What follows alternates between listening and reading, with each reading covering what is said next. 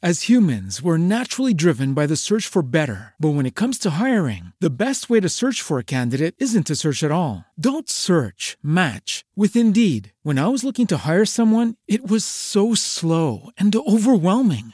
I wish I had used Indeed. If you need to hire, you need Indeed. Indeed is your matching and hiring platform with over 350 million global monthly visitors, according to Indeed data, and a matching engine that helps you find quality candidates fast. Ditch the busy work. Use Indeed for scheduling, screening, and messaging so you can connect with candidates faster. And Indeed doesn't just help you hire faster. 93% of employers agree Indeed delivers the highest quality matches compared to other job sites, according to a recent Indeed survey. And listeners of this show will get a $75 sponsored job credit to get your jobs more visibility at Indeed.com slash podcast. That's Indeed.com slash podcast. Terms and conditions apply.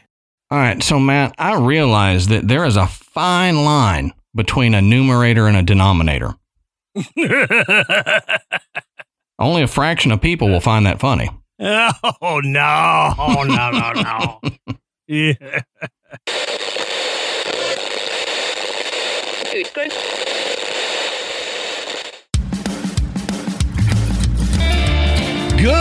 evening, everybody, and welcome to the graveyard. Thank you for joining us tonight. My name is Adam. And my name's Matt. Now, pull up a tombstone or settle into your casket and get comfortable because this is Graveyard Tales.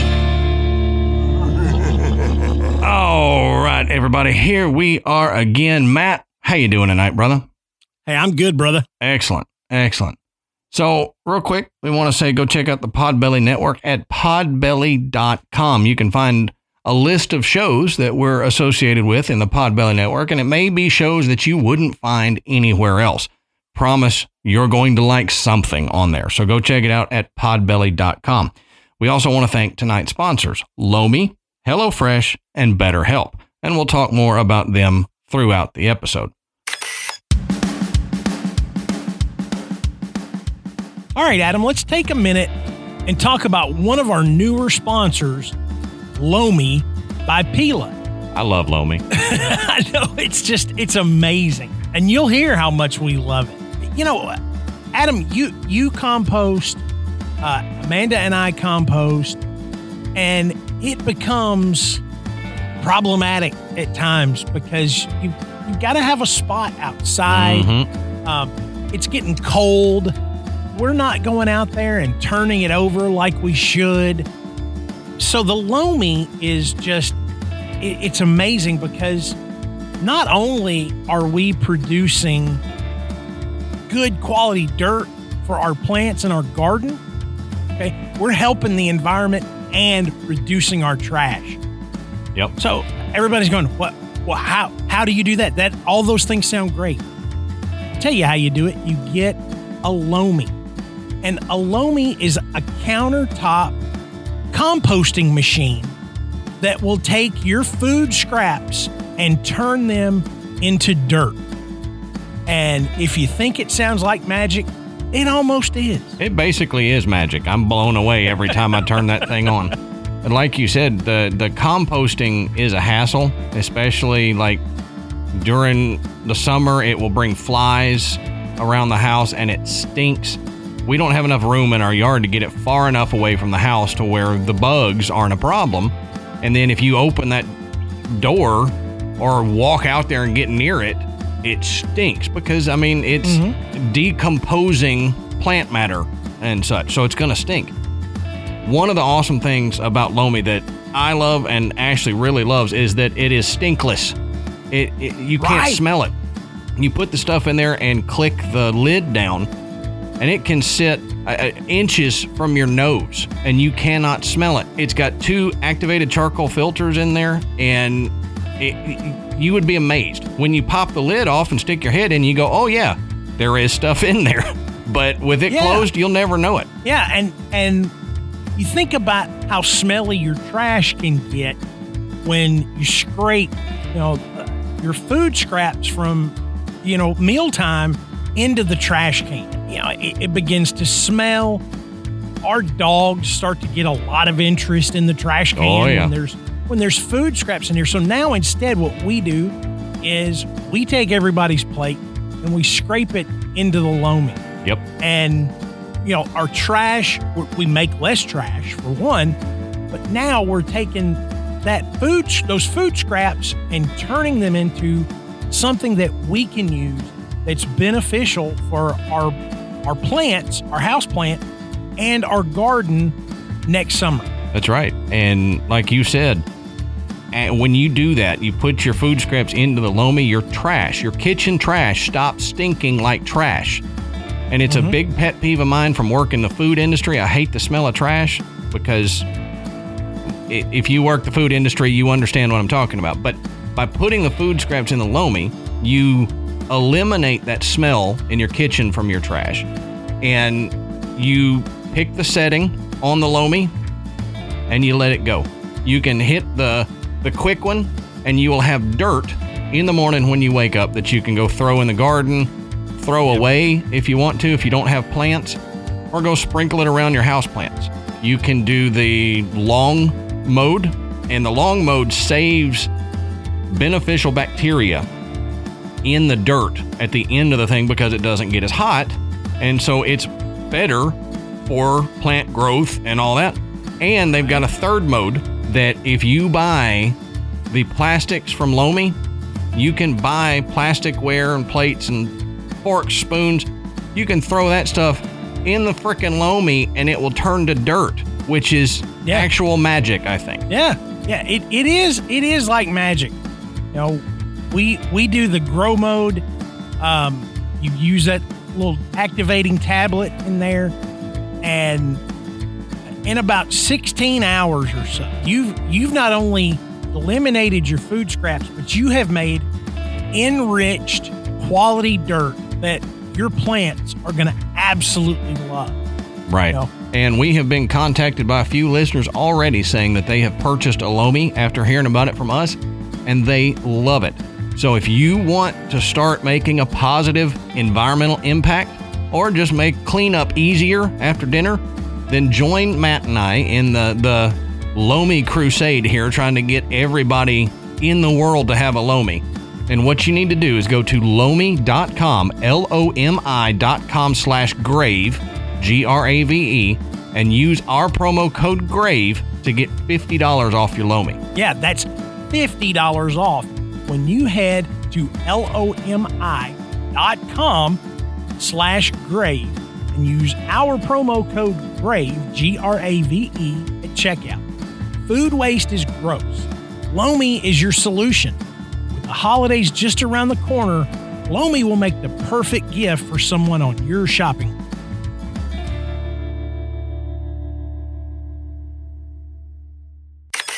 So, Matt, I don't have anything. Believe it or not, Oh, I've, I've got nothing. So I'm going to appease all the haters out there and we'll get straight into the episode. So, Matt, why don't you tell us? What are we talking about tonight, brother? So tonight, uh, we are going to head to the town of. Now, I've I've I've heard it pronounced two ways: Stanton or Staunton. What? Anyway, Staunton. Staunton. Staunton. Okay, but it's I think it's it's uh, Staunton, Virginia. Mm-hmm. Okay. Um, now that we've got all that out of the way, let's talk about where we're gonna where we're gonna look at. We are going to look at the DeJarnette Sanitarium. Um, and like like other uh, mental health facilities we've looked at, uh, it's it's pretty haunted. Yep. Um, there are there are some uh, there's some pretty fascinating stories that have come out of this place. oh, yeah. yeah. And we have to thank our research assistant, Jeff, yeah, for suggesting this topic because Matt and I were not thinking about it, and Jeff brought it up, and we looked into it, and we went, "Yep, we gonna do this." Yeah. Yeah. Yeah. Yeah. It's quite it's quite fascinating, not just from the haunting aspect, but um, the story of the facility itself and its enigmatic founder. He, Oh. I mean, what he is such such. A, I want to say he's an interesting character, but that is uh, that's an understatement. Plus, it makes it sound like that uh, I kind of appreciate what he did. Yeah, that's being too And, uh, generous to him. you're you're gonna see this. He's he he's more. uh He would be more infamous than Yeah. famous. Yeah. I assure you. This fool was something else, I tell you. Hmm. Yep. So uh, so uh, well, let's get into it. Um, like I said, the the history behind the the the building and the founder are pretty incredible. So Adam, uh, tell us tell us about the DeJarnette Sanitarium. All right. So, as we always say, go down to the bottom of our show notes and check our sources. You can find where we found all this information and you can continue the research because there may be some stuff that we left out just for sake of time, but it may be something that you're like, well, why didn't they cover this? Well, go check our sources and you can read on about it. So, uh, and and I will say uh, that as Matt alluded to, our pronunciation of these places is probably not accurate. Um, feel free to correct us, but in a polite manner. Don't go, y'all's accent, screw that up. Y'all are terrible. Just, j- just correct us, and we're going to do our best. So, the DeJarnette Sanitarium was founded in 1932 by Dr.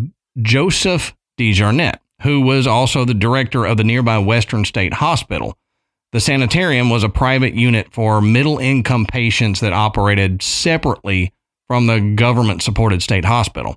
Now, DeJarnette was a respected doctor among the white Virginia elite at the time, but his career would ultimately def- be defined by his strong support of eugenics, specifically the forced sterilization of the mentally ill and others he deemed, quote, defective.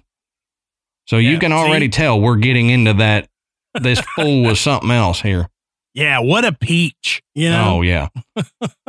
what a peach of, yeah. hmm Mhm. So to understand what happened at the uh, Sanitarium, we need to look at Dr. Joseph DeJarnette, uh, his beliefs and his history, because understanding what he believed in will kind of give you insights on how people were treated there without us having to go into some of the crazy, gory detail of some of this stuff.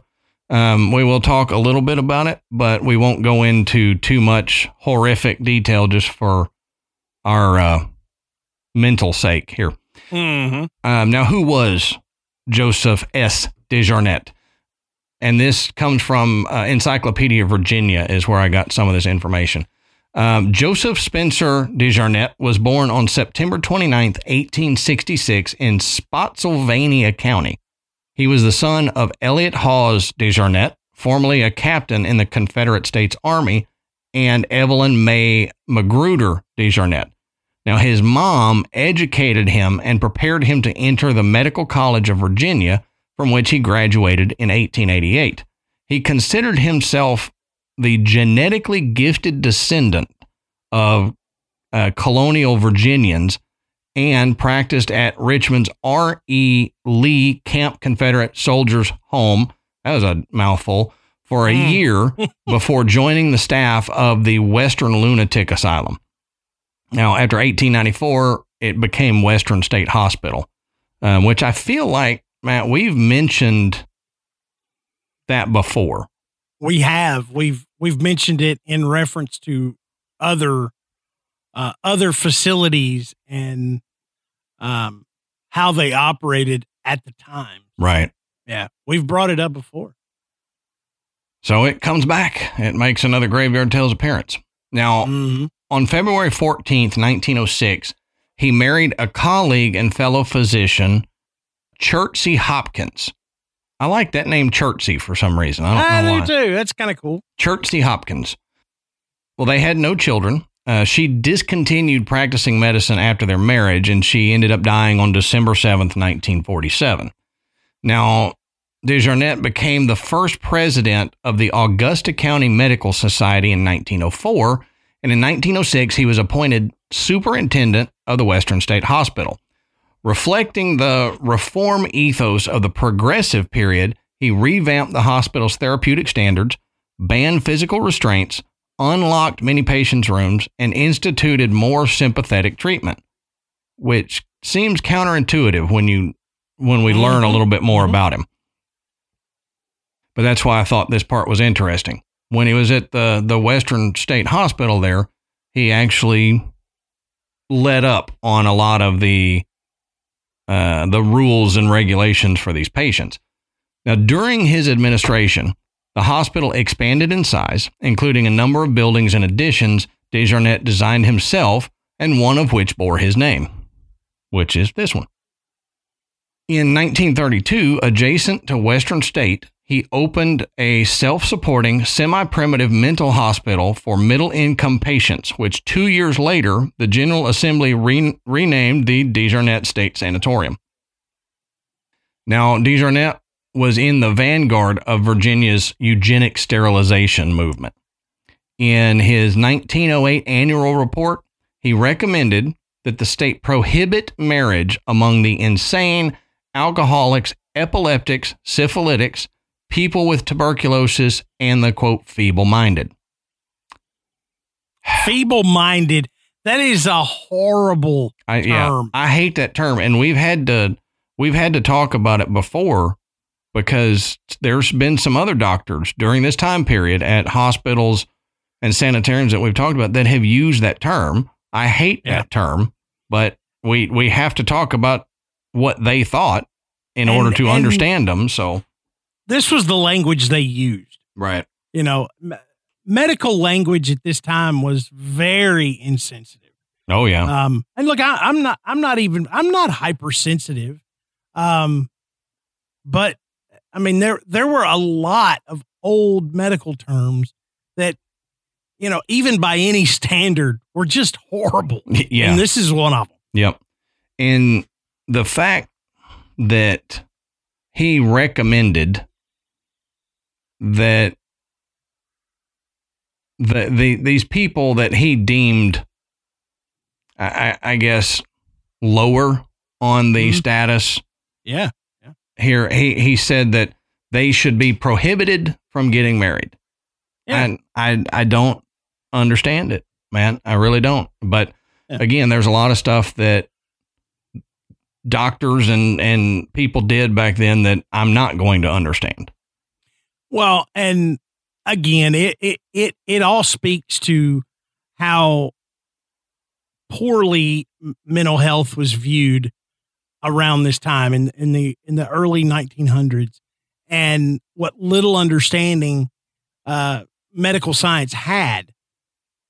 So, uh, you know, the the idea that any type of mental illness is, you know, can be genetically passed on is just trying to put everything in one basket and say, this is it. This, Mhm. this all fits. And that's not true at all. Right. You know, so in an attempt to somehow prevent um, more people from being born with these illnesses, he says, yeah, let's uh let's not let them get married. Right. Well, since when would would having an illness cause you to lose your personal rights? Yeah, exactly. Exactly. You, you have it doesn't matter if if you have tuberculosis or epi- epilepsy or or an alcoholic, you still have the personal right to be able to get married. And Yeah. he's he's pushing for the personal rights of these people to be taken away, which is kind of BS. But as we get farther into who uh, DeJarnette was, it will become pretty clear as to why he thought this. Um, now, DeJarnette argued, this goes on to say, that the quote, mentally disabled people should be sterilized because it amounted to a crime and a burden on society to allow them to procreate.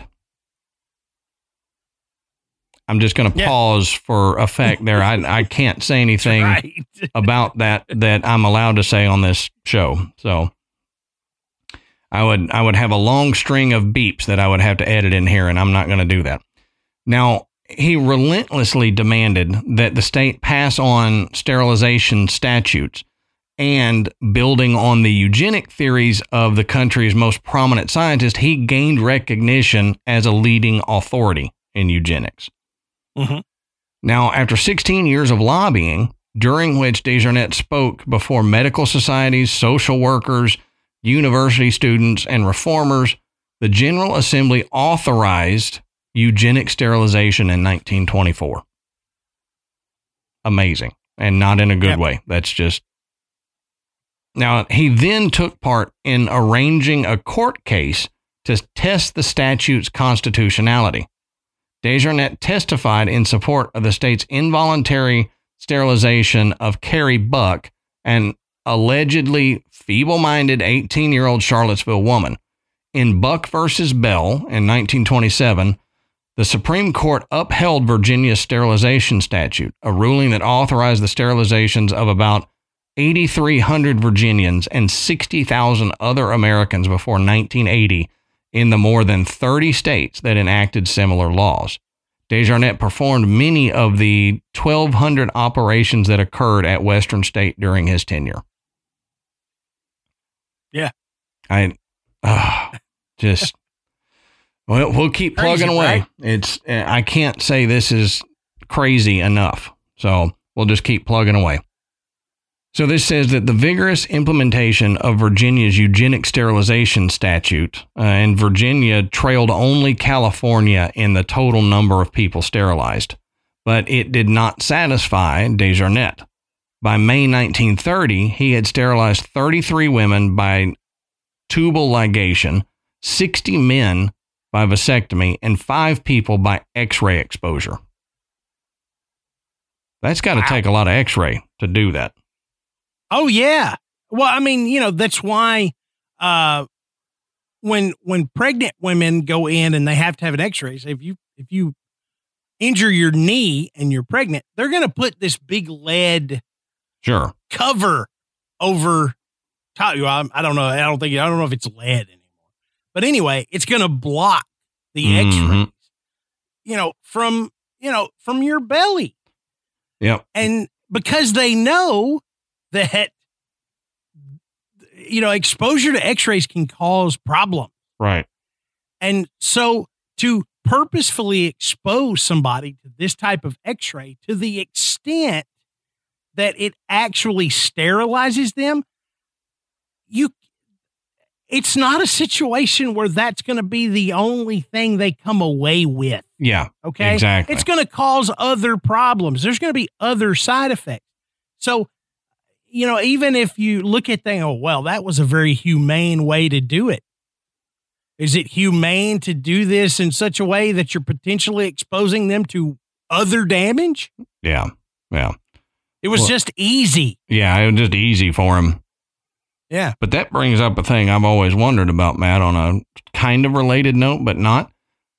When you go in to have an x ray, you're sitting there under the x ray, and everybody else in the room is putting on these lead lined everything. And you're like, look, Right. if, if you wear one of those, why is this okay for me to get? I, I don't Yeah. I don't like that. Give me one of those. it's it's because they're in there all day, every day. whatever excuse you got to make, You Matt. I'm just saying. If you're if you're X-raying my arm, give me a shield for the rest of me. I I don't. I had so many x-rays when I was a kid uh, from getting hurt all the time that uh, my mom said I should glow. Yeah. well, who's to say parts of you doesn't? I mean, you could glow in the dark in places. Well, that's for another show. Oh yeah, yeah. That's Patreon. so to get back into it, DeJarnette remarked in the January 1931 issue of Virginia Medical Monthly, quote, we are just getting into good working trim and expect to sterilize 500 per year in the five hospitals, end quote. Yeah. The five he was hospitals. excited about it. Yeah, that the state operated there. He was he was stoked. Um, now, though he was far from the only advocate of eugenics at the time, DeJarnette was one of the most passionate and infamously commented that Nazi Germany was, quote, beating us at our own game, end quote. So, see, this is, it's starting to kind of come together as to what kind of uh-huh. guy DeJarnette was here. Oh, yeah. And we'll just keep going because this puts more into him here. Following the atrocities of the Holocaust, the attitude toward eugenics in the United States went quickly downhill. Eventually, it was denounced as inhumane pseudoscience, leaving DeJarnette' reputation irreparably tarnished, although the practice of forced sterilization would continue in Virginia well into the 1970s. But like I said, uh, in 1932, he founded the DeJarnette Sanatorium and would transfer patients to this newly formed clinic. There, he continued to perform countless sterilizations and medical experiments on patients, such as electroshock therapy and lobotomies. And we've discussed the treatment of patients at other sanitariums in past episodes, but Yeah. he's Yeah, and this is pretty common here. Right. Uh, he he's not only doing forced sterilizations, but he's doing electroshock therapy, lobotomies. He's anything medical that you can think of. He's doing on these patients that are in his sanitarium. Now, in 1943, after the culture at Western State Hospital worsened, the board of directors removed Dr. DeJarnette from his position due to his autocratic leadership style and the decrepit conditions of the treatments patients were receiving. Now, many former patients actually report being shackled to walls and floors, being malnourished, and the major overcrowding of the cells there. And the fact that they Yeah. call them cells instead of rooms, that should give you some kind of hint into it as well. Yeah. Oop, what a giveaway. Mm-hmm. Uh, it, it sells, not rooms, you know. Not, Yeah. It was awful. But, you know, because record keeping was minimal at best and documentation of these surgeries was not required, there's very little evidence of the horrors that patients of DeJarnette experienced. Mm-hmm. Now, it was apparently common practice at the hospital to transfuse blood between patients at opposite ends of the psychiatric spectrum. Now, in one known case, DeJarnette transfused blood drawn from a hyperactive patient and injected it into a depressed patient. Like that was going to do anything. Yeah, like that. It, it's like replacing the oil in your car. It doesn't work that way. Right. It was, you know, this this seems almost medieval Yeah. in thought. Like, oh, your blood humors are hmm you know, out of alignment. I mean, what? like the the weird medieval um, medical treatments that we talked about in a Patreon. That's Uh-huh, that's yeah. what this feels like. Yeah, yeah. We'll just we'll take blood from this one and put it in that one. So hope maybe it'll it'll even out. Why? I I, I mean, even I realize that medical science was still really growing at this time, but come on, Yeah, it's still we'd already figured this out. right. I was going to say it's still the 1940s. So Yeah, we we shouldn't still be thinking this, and I, I think most of the medical community probably aren't thinking this. Yeah. It's just this DeJarnette fool that Yeah. keeps doing it.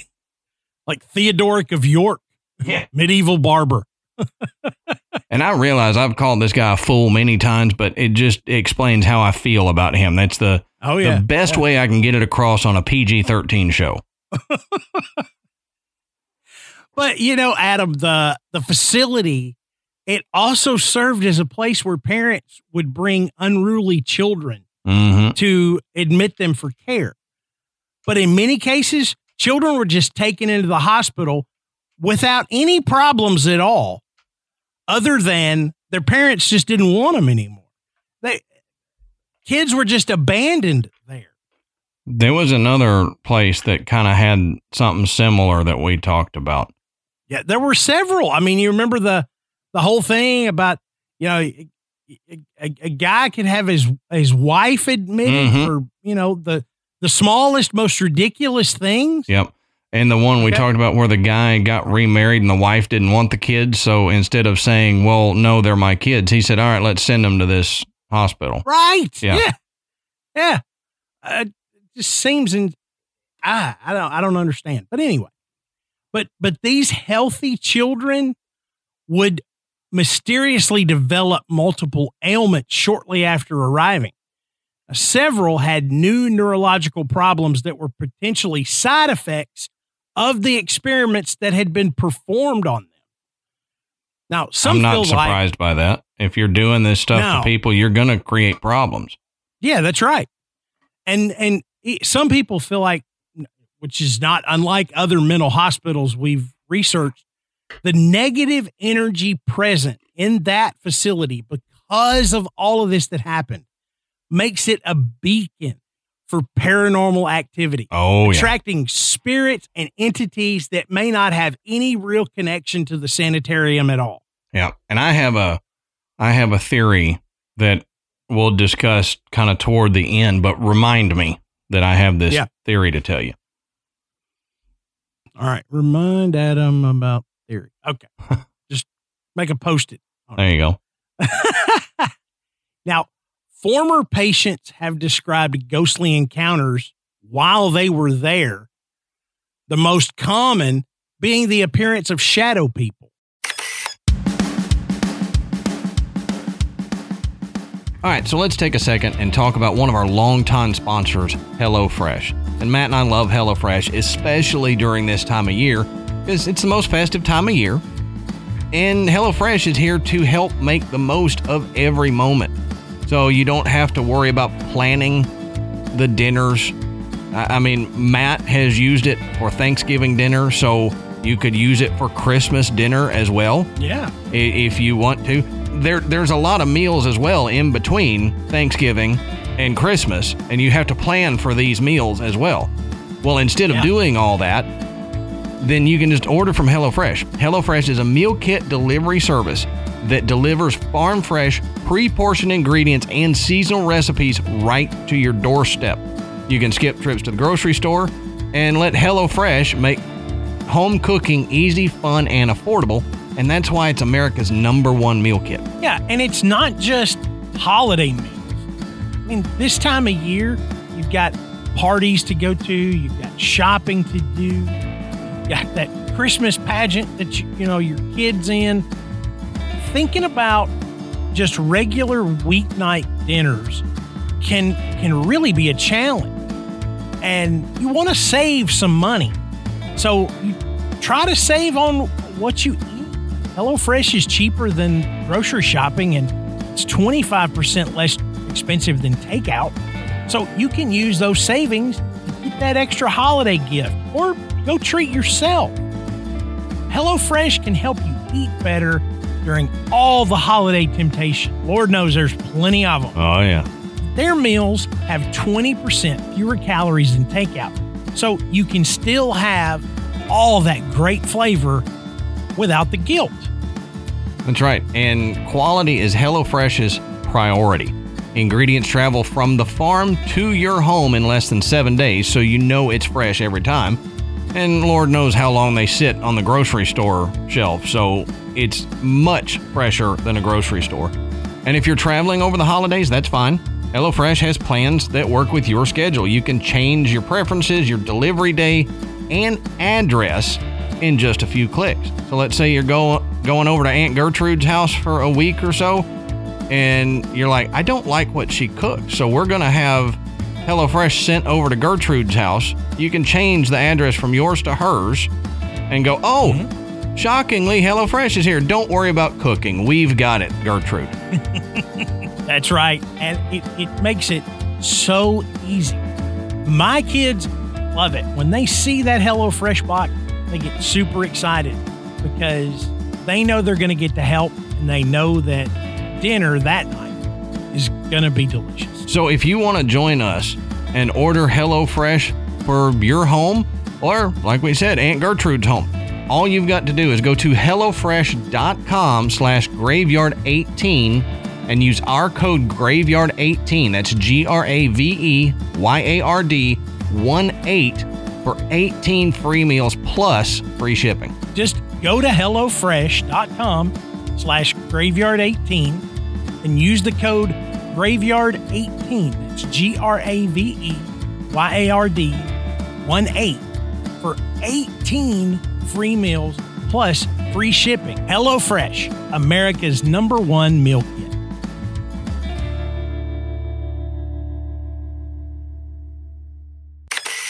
But since record keeping was poor, many of the stories have sort of become legends.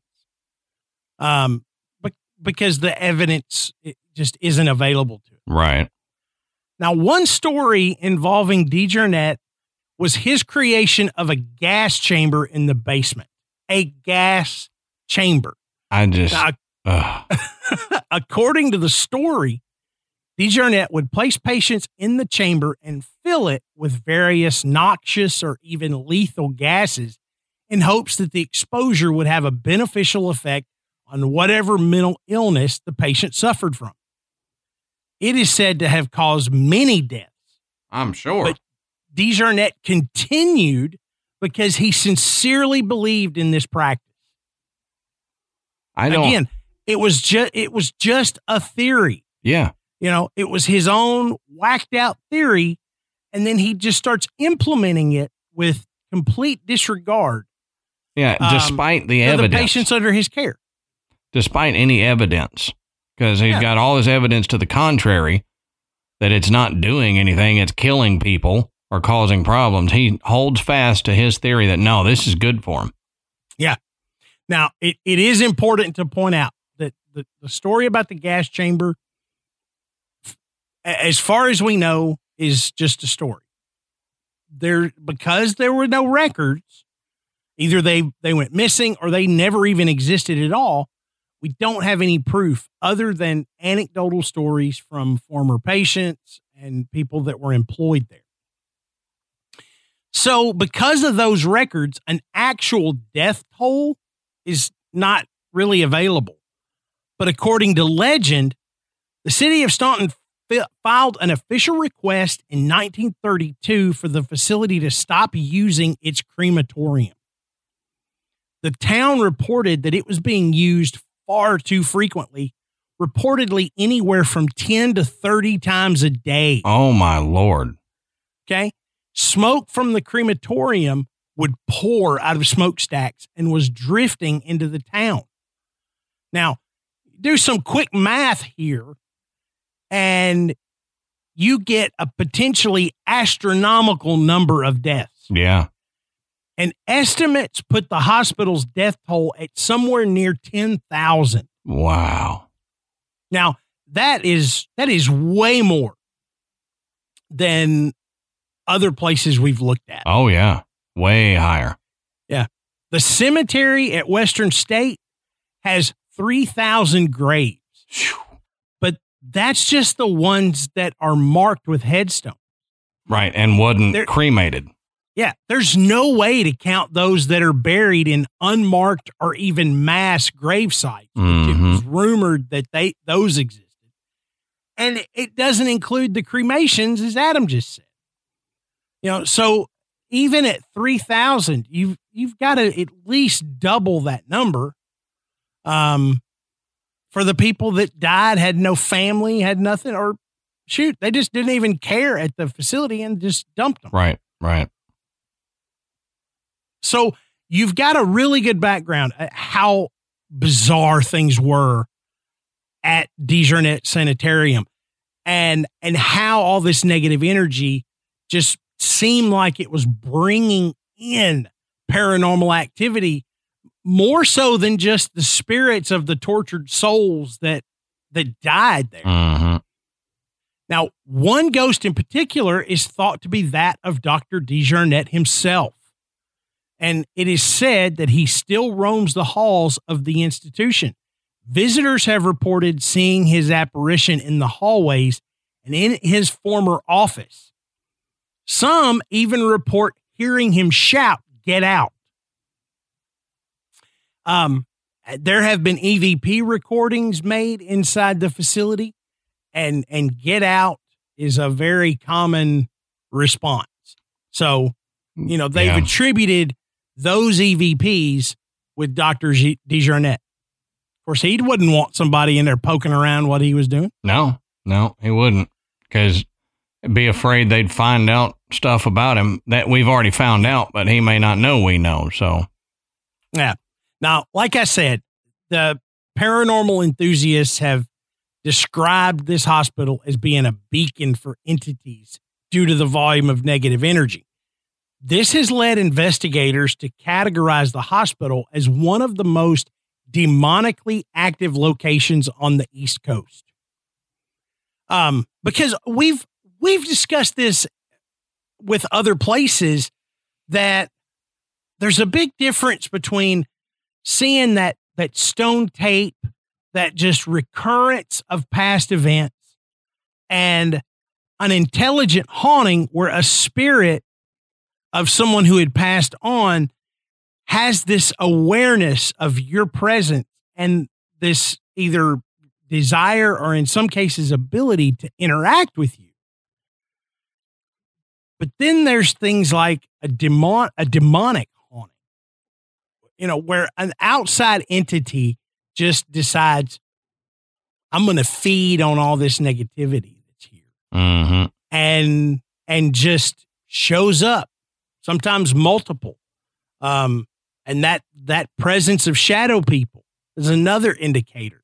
It's just negative, negative energy, and and there's very little known about the property that the facility is built on. right. So there's there's probably some history there too. If the patients were experiencing uh, paranormal activity while they were there, right, right.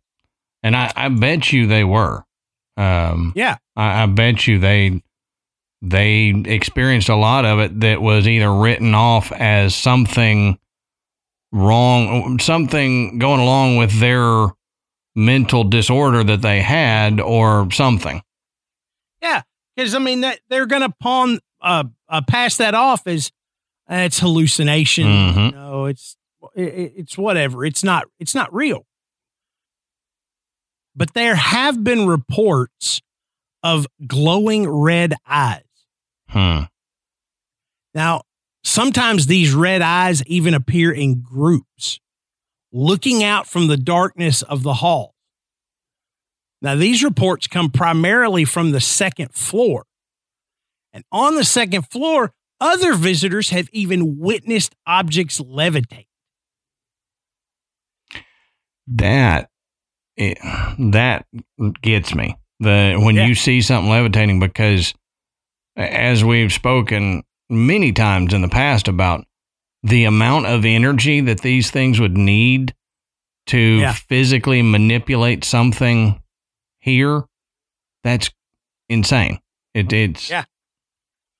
Now, there was there was a story that came out from one particular investigation there where an object levitated right in front of several members of the team that were all standing around it.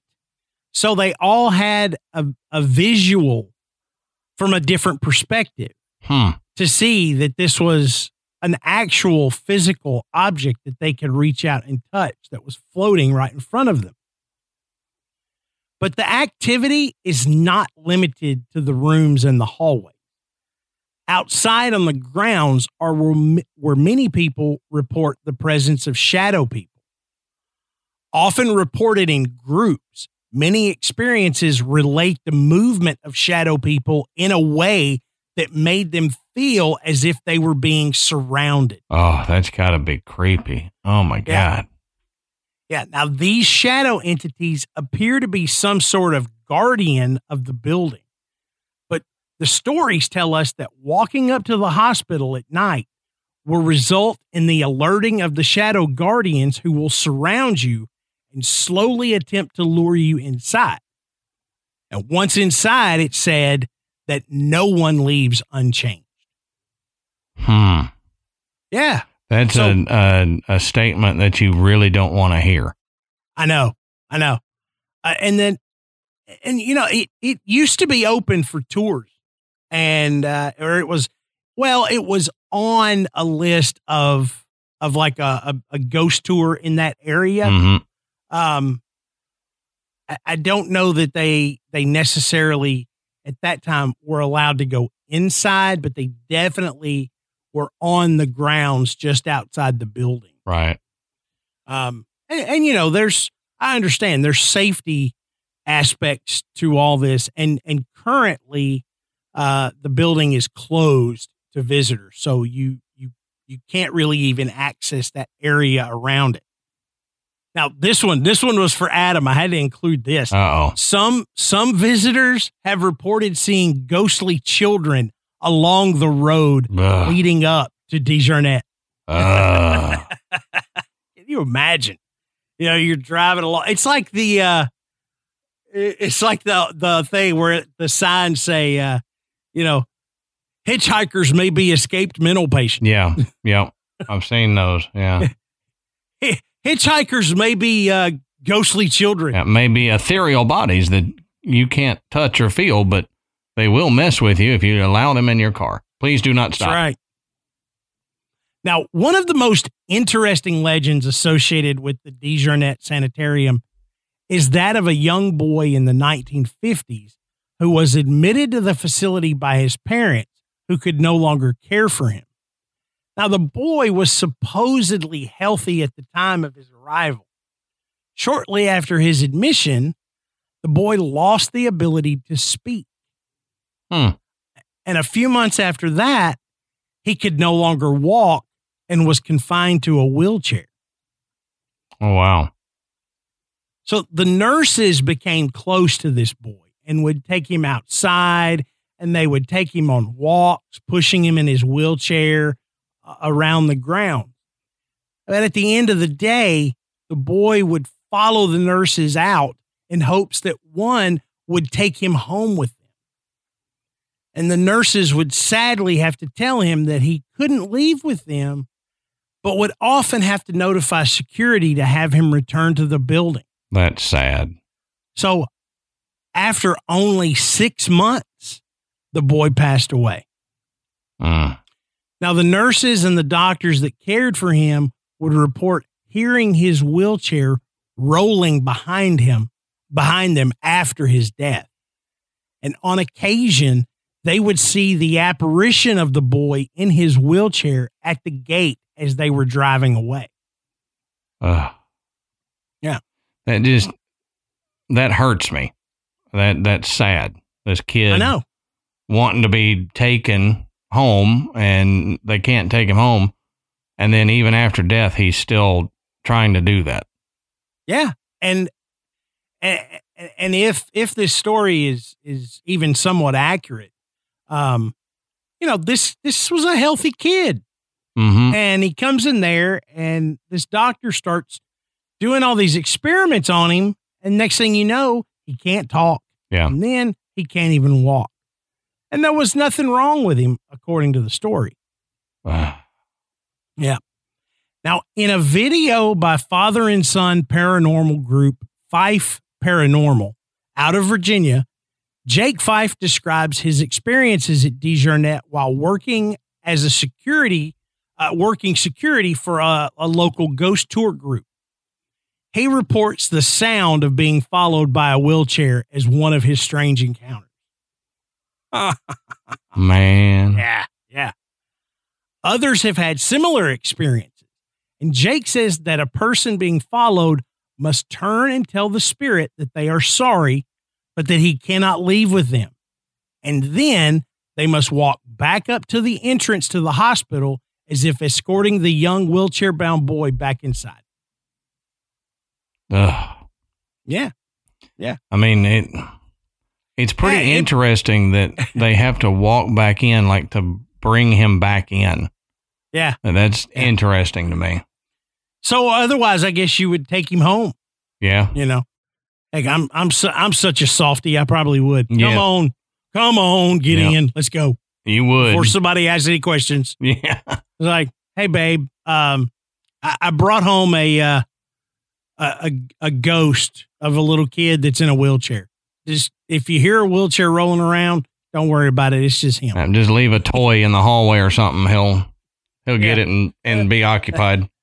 That'd be me.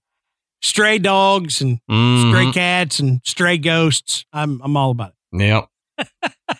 I understand, man, but it, it still to me that is a that is a ghost kid, and you know me and ghost kids. So as bad right. as bad as I feel for him, I'd have to go. Nah, buddy, go go with Matt. Go find It's Matt. bad. It's bad. It's bad juju. Mm-hmm. Uh, now, Jake also recalls a night where he was trailing a tour group, just ensuring that there were no stragglers or wanderers, and he noticed someone standing over in the weeds where there was once a golf course.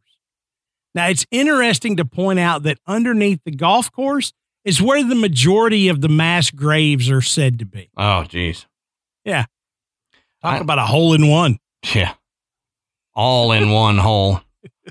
I, I I can believe that a place with a mass grave would be a, a place that there would be a lot of angry spirits.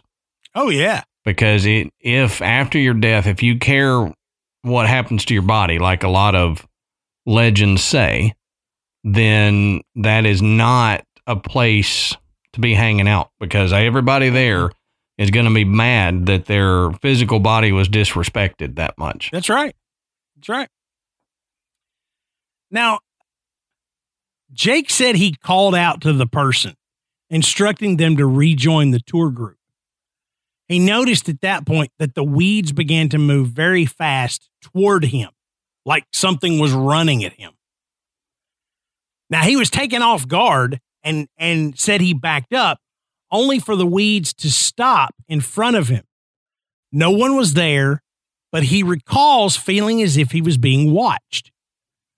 Fife describes turning around, looking down the main path, and seeing a shadow figure.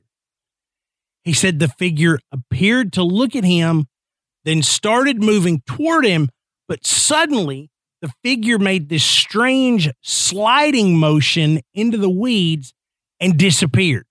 That's Okay. weird. And and that's when he said he he knew for sure that it that wasn't a person Yeah.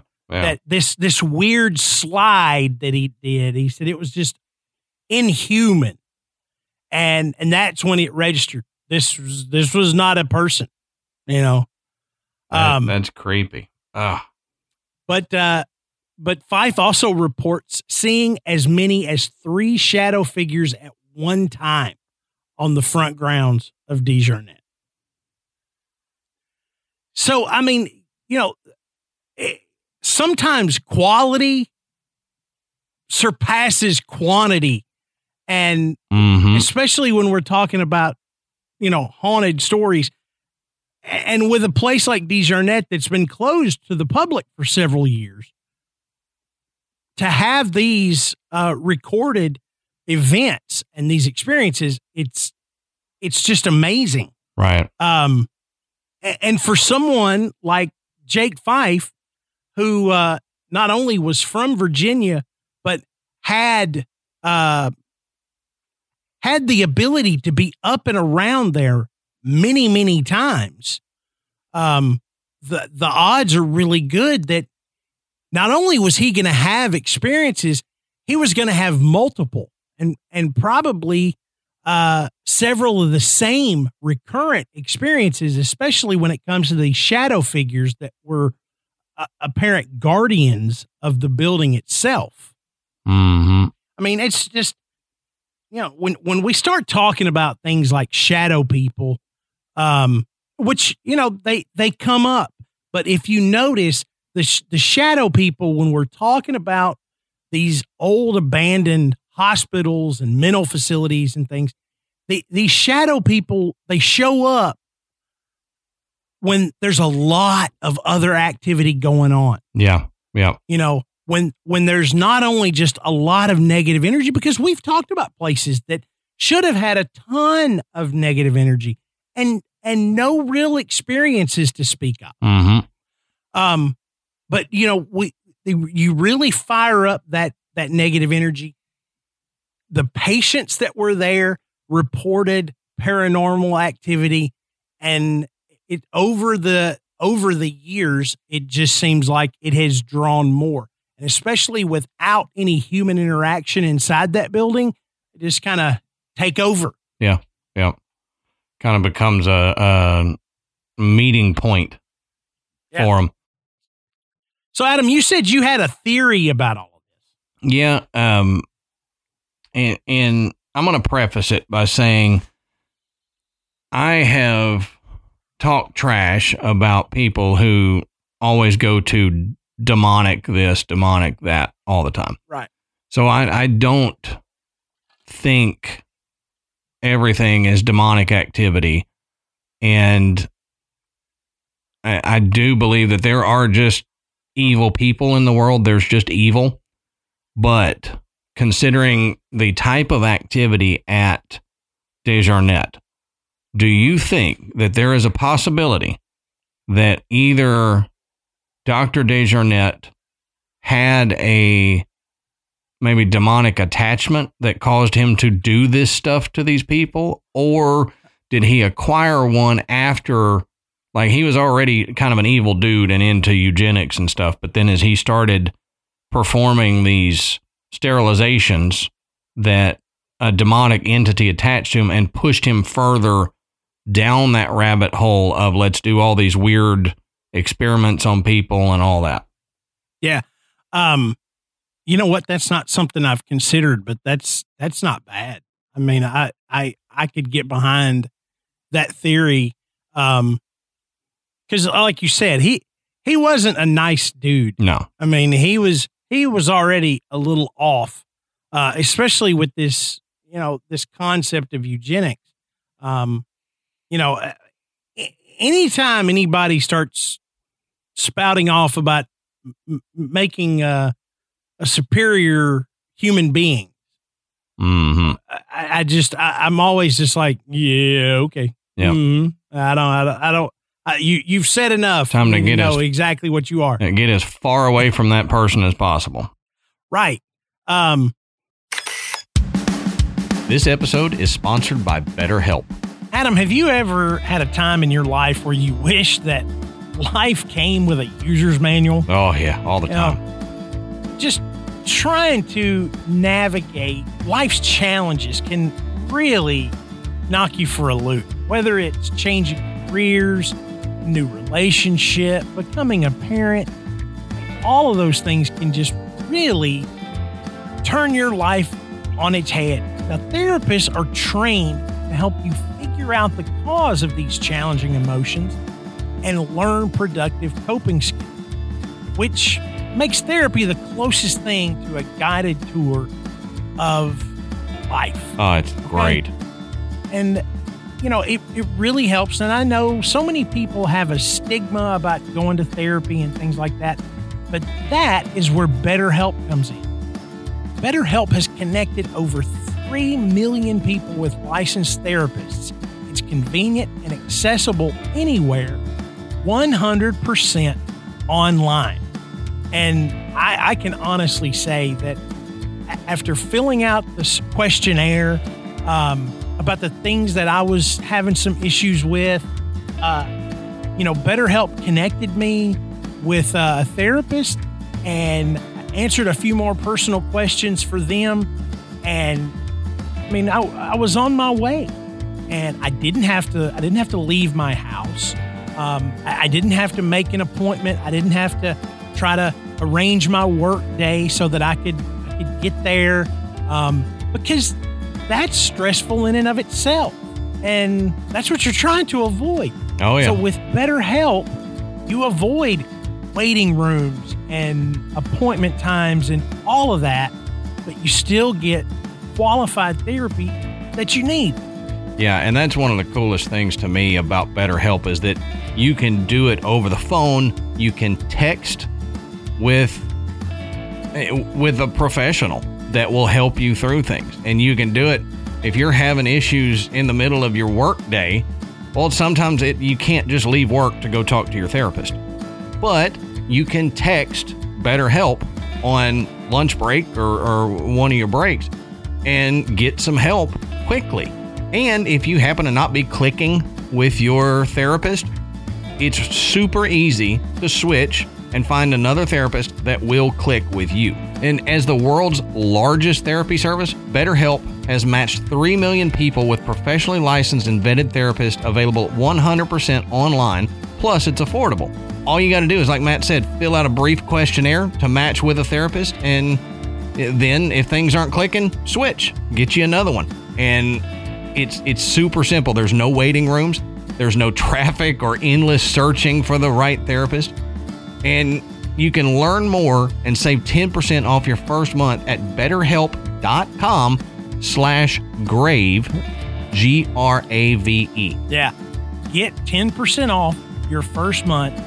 That's betterhelp, H-E-L-P dot com slash grave, G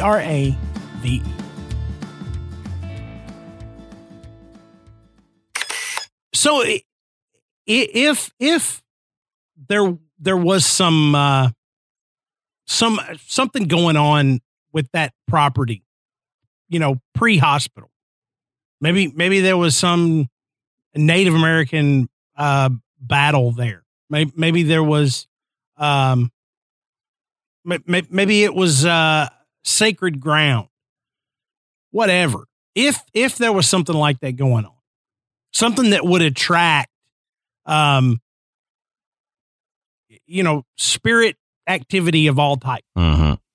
and then they go and they put this hospital there. And here comes this doctor and something he's susceptible and he something taps into his psyche and it just says yeah you're on the right track. This is what we need to do. Mm-hmm. you know we gotta we gotta push harder we've got to do more you know and and it, and it drove him you know it, i mean it really drove him and and you see that because of his his leadership style that you know they he almost created this autocracy where he was the he was the final say on Mhm. everything and nobody was allowed to question him um you know that's what ultimately got him removed Right. Um which you know i i'm i, I kind of think that that's one of those things where uh you know they they're looking for a reason. They're like we you know we we don't have a better theory but we got to get this guy out of here. Mm-hmm. you know what what are we going to use to to legally remove this doctor from this position? And they were like well he's a complete and total butthole and he treats everybody like crap and he doesn't listen to uh, any of his colleagues Mm-hmm. and he rules with an iron fist okay okay perfect you know and they get him out that way Right. you know that's what i kind of viewed that as Mm-hmm. um, but you know, in all reality, people may have been going, "Man, this guy is off his rocker. Yeah. We are doing some horrible things to people, and nobody cares. Nobody's stopping us. Nobody is asking questions. You know, somebody needs to stop this guy." Yeah. And you know, ultimately they did, but the damage was probably already done Right. and and that negative energy was so so strong by that point that you know it, it was already bringing you know entities in Mm-hmm. To to just feed there Yeah, because like we've mentioned previously, that paranormal sludge that I've theorized about, where when you have so much negative stuff happening that it's like throwing buckets of tar onto the walls, it's going to stick. And the the more buildup you have of it, the more the negative entities and even the benevolent entities get trapped there and stuck there because of this sludge, this tar that you've thrown around with all the negative actions and energies of the living. And it, also, in that vein, I think places like this, if you were to try to clean, you know, if you try to clean tar up off something, you can get a majority of it up. There's still going to be some there. So I think this place, no matter what, unless it's razed to the ground, Mhm. you will always have some negativity there. And you may still, even if you razed it to the ground Mhm. and that land would probably f- from now on be tainted in some way. And there would always be something happening. Yeah. Uh, paranormally at this place. Yeah, I agree. I agree. So, what do you guys think? Um, you know, these are some compelling stories. Um, do you think that DeJarnette is is a haunted facility? Um, you know, we're really not able to investigate it at least at this point in time. Um, but the past investigations really lean towards somewhere that has m- multiple spirits, multiple entities, uh, and a lot of activity. Uh, so tell us what you think. Mm-hmm. And the best place to do that is in our Facebook group. Uh, you can go on Facebook and search Graveyard Tales, and you'll find us. We are what six, seven thousand strong now. Yep. Um, Close to eight. It, it yeah, close to eight thousand members. Um, and, and it's a fantastic place.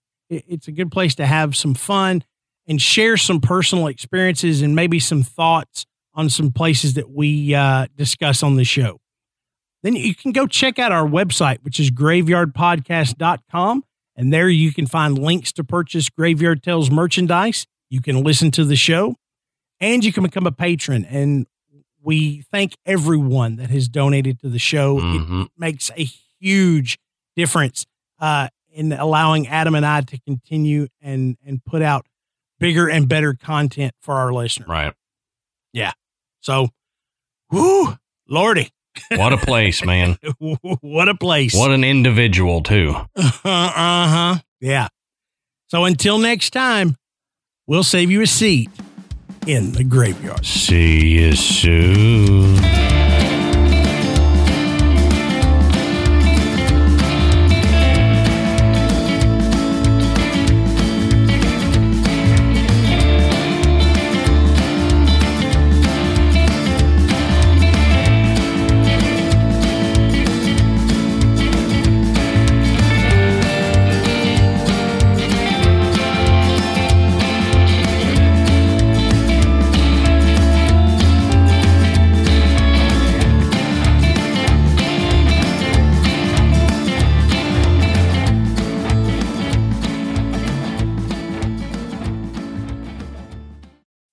As humans, we're naturally driven by the search for better. But when it comes to hiring, the best way to search for a candidate isn't to search at all. Don't search, match with Indeed. When I was looking to hire someone, it was so slow and overwhelming. I wish I had used Indeed. If you need to hire, you need Indeed. Indeed is your matching and hiring platform with over 350 million global monthly visitors, according to Indeed data, and a matching engine that helps you find quality candidates fast. Ditch the busy work. Use Indeed for scheduling, screening, and messaging so you can connect with candidates faster. And Indeed doesn't just help you hire faster. 93% of employers agree Indeed delivers the highest quality matches compared to other job sites, according to a recent Indeed survey. And listeners of this show will get a $75 sponsored job credit to get your jobs more visibility at Indeed.com slash podcast. That's Indeed.com slash podcast. Terms and conditions apply.